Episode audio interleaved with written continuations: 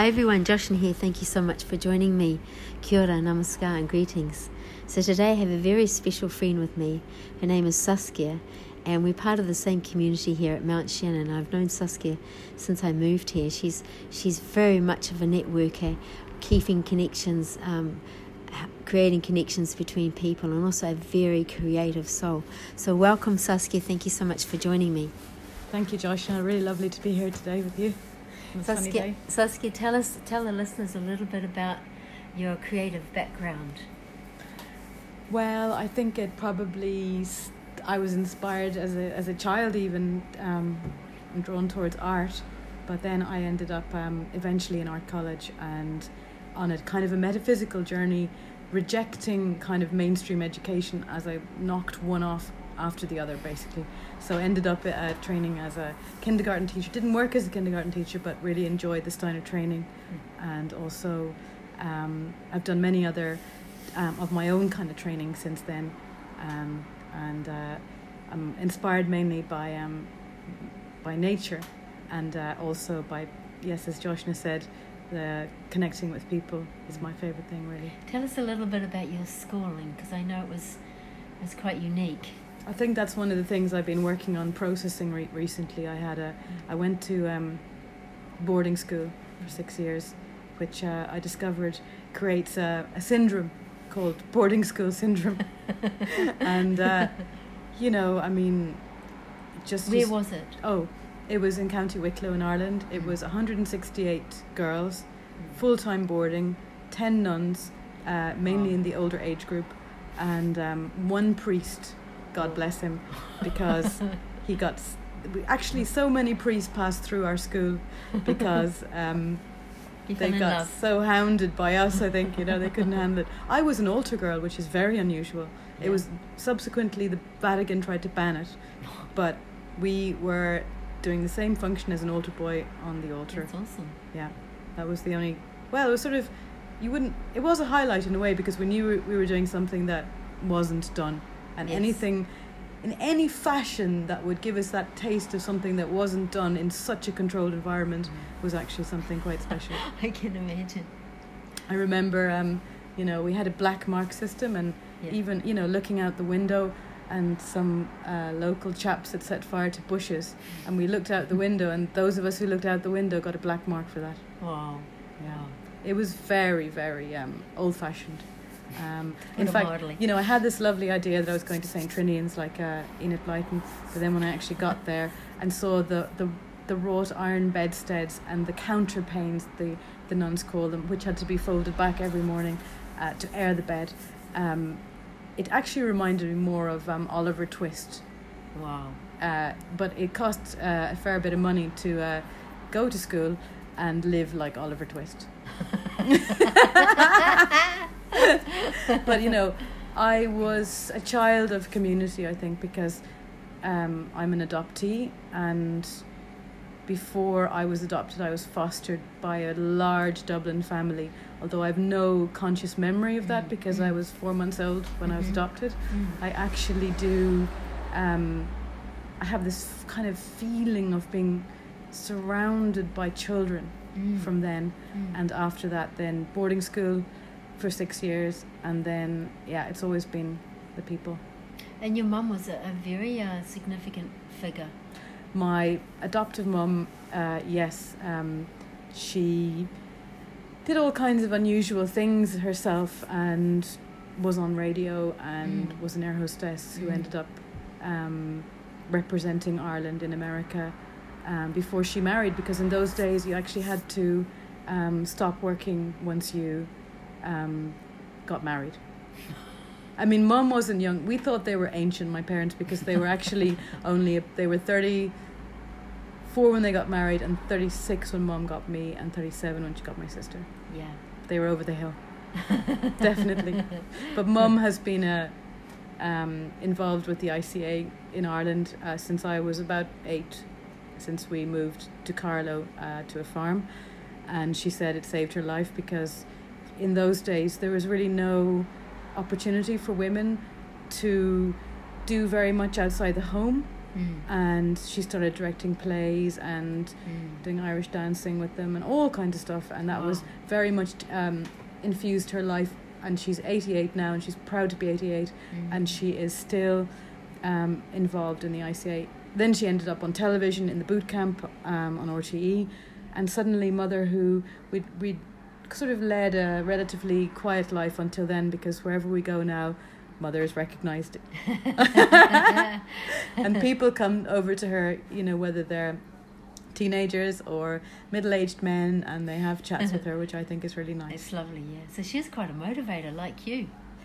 Yeah, I mean, mum, I mean, has grow, you know, grew up in a family that moved all over Ireland, and she's a war baby, and Mm. war, war babies are very resourceful, Mm. and you know, she ran. She ran a farm. She she can turn her hand to anything really, Mm. which is great. I mean, I Mm. think she would have loved to have been in business. She would have loved to have gone to university, but in Yes. those days, only the boys went, and Yes. it's sad because she was definitely the one who um, held the most promise in that way. Absolutely. But she is a university in herself. She is actually, yes. I'm always stunned when I'm talking to her. Her memory is amazing. I know it's much better than mine. Incredible. Really is. 80, what did she say? She was? 88. Wow. Yeah. So, um, tell us a little bit about something inspiring that's happening for you at the moment. Well, at the moment, um, I think what's the most inspiring thing is once again about people Mm. and gathering them together in some fashion, even though it's difficult at the moment Mm. to actually meet as many as I would like to meet in person. But I think it's the gathering of um, community to to find out what we really need Mm. and how we can feed our souls in a time as barren in many ways as it is now culturally, Mm, yes. musically. You Mm. know, I know we can have um, listen to music at any time, but to really feed our souls, we need live music Yeah. and we need art exhibitions and Mm. all the wonderful um, cultural things that are so much a part of Irish life. Mm, mm, exactly. And because you, you were editor of Amazing Magazine, which is the only one I'm aware of like it around this area, called Earthwise. Well, the, we yeah we, my partner and I, Yana, we started otherwise. Um, Otherwise, yeah. There was another magazine actually in this area. Funnily enough, that there was another one born here as well, but that's the creative place we live in. Network magazine, Mhm. which got Uh-huh. sold by the by the owner. But anyway, otherwise was really about inspiring people Yeah. and um, finding out all the good things that we could find out about people and what they were doing in Ireland. Um, you know, we didn't. We really wanted to be able to give something um, sustainable and interesting to people. Uh, we didn't really want to focus on um, other areas that might have mightn't have been as upbeat. Mm. Um, so Yeah. yeah, it was a lot of fun uh, meeting a lot of people, and Yes. you know, it was incredible what people, um, you know, sent us. You know, it was really like there's such a wealth of um, experience and wisdom um, here that it, you know, to be tapped, and it's not the end of otherwise. We still have the the Facebook page, and we put stuff on it, but it's something that we may get back to at another point. At the moment, um, I'm more involved in publishing. Yes. Yeah. Exactly.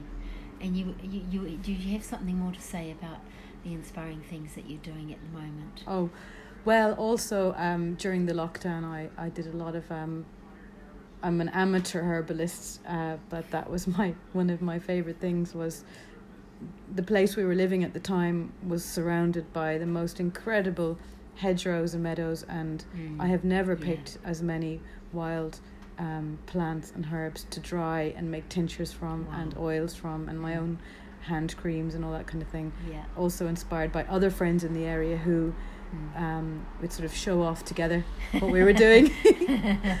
and I'm also setting up an art studio at the moment at home so I can uh, work um, with my encaustic painting, which is the only medium that really excites me, to tell you the truth, because I'm one of those people who finds it rather difficult to, to know when a, a piece of art is finished. And with encaustic, you're using beeswax and pigment, and you set fire to it with a blowtorch. wow. So it's to me, it's a form of alchemy, wow. Uh, storytelling, and I think that I was just thinking that I must um, record my mom Mm. reading or telling Yeah. children's stories Mm. because she has a wonderful voice. Yeah. Um, so yeah, just uh, trying to um, focus is, is important for me, and the the studio, which will be a physical structure, uh, will give me a great uh, container for my work. I think, Yeah. uh, both writing and art. Mm. There's something about going out to one's space Mm. Mm. for creating things that you can close the door. Mm. You can even put a sign on the door saying "Do not disturb," Yeah. and it's like, and also keeping regular, you know, schedules and hours there. I think that would be really important for me. Mm. Yeah. Yeah. I think everything I do, I think living is a form of art. Mm. How we live and everything about it Mm. interests me. It's true, true, yeah. Yeah. Let us know um, your experience of kirtan. Probably my first experience was when I lived in Cork and when I went to see Amma in Dublin. Mm. and I was absolutely taken by kirtan. It it actually blew my blew me away Mm. because it resonated on such a deep level, on a soul level, Mm. which I hadn't experienced in other forms of music really. And then eventually I made my way to Clare and met Joshna Mm. and I really appreciated the musicality you brought to that. You know, because it does depend on who's holding space with kirtan. I think Mm, it does mm. really help. Mm. And you really enjoyed the weaving together of the Mm. harmonies, which Mm. is my favorite part. I think for me anyway. Yeah, yeah. That it's kind of a spontaneous one. There was no. It, it was like everyone's souls coming together in melody, in Mm. music Mm. and also I think different aspects of us are fed by different things and for me um, that's a kind of a soul level deep feeding of the soul kirtan Mm. Mm. and um, yeah it's definitely something we must do more of we did two albums together. yeah. we did Avata Kirtan 1 and Avata Kirtan 2, and each one was quite different, wasn't it? Yeah but I really enjoyed um, just meeting the people and the fact that we could remember we sang for about an hour and a half Mm. together straight through the whole album recorded Yeah, we did. live We did, actually. I love that, yeah. Yeah, I really It's like like- Preparing and preparing and preparing. And then when you press that button, that's it. That's it. The final was. The live was the final one. It was that was it. We added a few harmonies afterwards, but that was the main track. I like the idea of us being Gandharvas, which means, Mm, as far as I know, it means one who sings to the divine, yeah, that's a great name. and somehow it would touch other people, hmm touch their heart. Yeah. Yeah, I just like that whole process of just being together for, I think, two, three weeks beforehand, practicing a lot, Yeah, we did a lot. nearly every day. And then when you hit the button, that's it. It's like you're on the journey and you can't stop. It also made me realize the benefits of singing are immense. Mm. You've said that before. Mm. It's so good for us. Mm. It is. I think it's one of those things that it, you know, like if somebody isn't well, the shaman would ask them, um, you know, when was the last time you sang? Mm. When was the last time you danced? Yeah. Those kind of things that Mm. we so need. Mm. Yeah. Mm. Especially kirtan because you don't need to learn the lyrics. You don't it's like three words, and you know that's it. Like you don't have to think about oh my god, what's this verse now? I Have I forgotten the verse? It's just amazing because you can just focus on expressing, actually expressing, connecting, and expressing the emotion. I find sometimes when I'm doing kirtan, in the beginning, there's stuff going on in my head, and then after a while, it's like I'm, I'm, and then after some time, I feel like the true emotions are coming out of me. I'm Mm. experiencing them, and they're just coming out. And then after that, it's almost like um, there's only kirtan. There's just only kirtan. There's just this flow. And I don't want to stop then. That's when I don't want to stop. I just want to keep going, keep going. Because I'm just really getting into the flow. Because I think it's a process, you know. sometimes the um, I find the emotion comes out. I don't even know is there, Hmm. and then it, it kind of dissolves, and then I f- I'm jumping into the flow. And that's when it becomes kind of transcendental, and transformational. It's transformational the whole thing, but especially as as, it de- develops for me anyway. I think we we need that blissful connection in our lives, Mm. especially now. Mm. Listening to and performing kirtan and singing kirtan Mm. gives us something that's often missing Mm. in our daily lives, and that will feed us Mm. into the future. Mm. Just before we end, is there anything you'd like to share with the listeners? There's only something that was a bit rude that my dad used to say. when we can't remember things. It's called craft. Can't remember an effing thing. I'm suffering from craft. Please don't add that in, Josh. Actually, hey, you sure? don't put that in. No. I don't know. The kirtan that I like to sing now is one that's I'm thinking of today, and it's really appropriate. It's called Gold. It's very appropriate because today is the anniversary of when Sri Sri Anandamurtiji gave the Baba Nam Kevalam Kirtan mantra, the universal mantra. He gave this 50 years ago, and as today is the anniversary, I'm going to speak more about that tomorrow. But here's the kirtan, it's called Gold. Bhavanama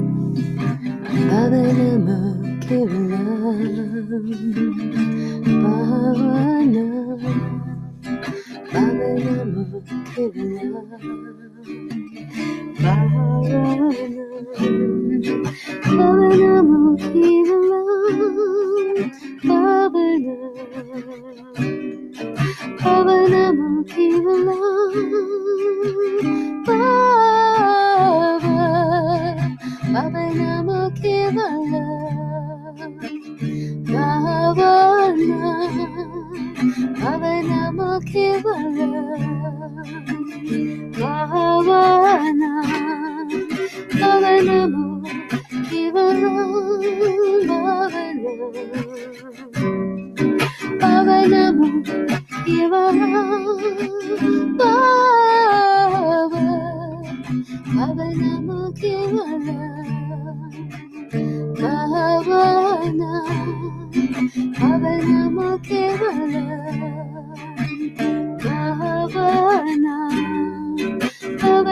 love, give a love, Babylon.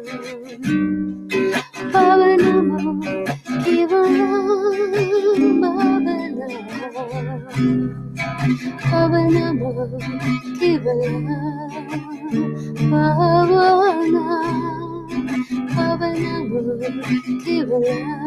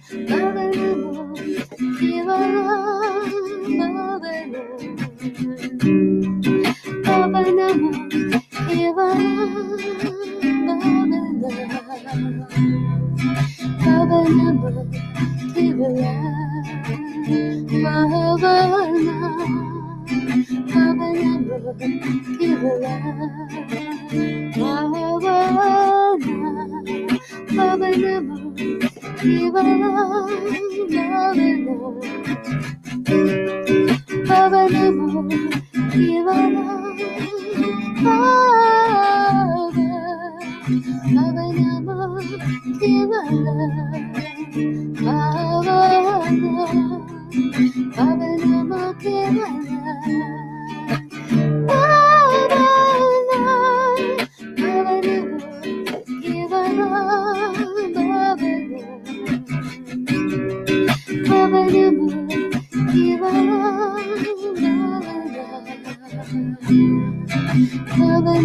Oh,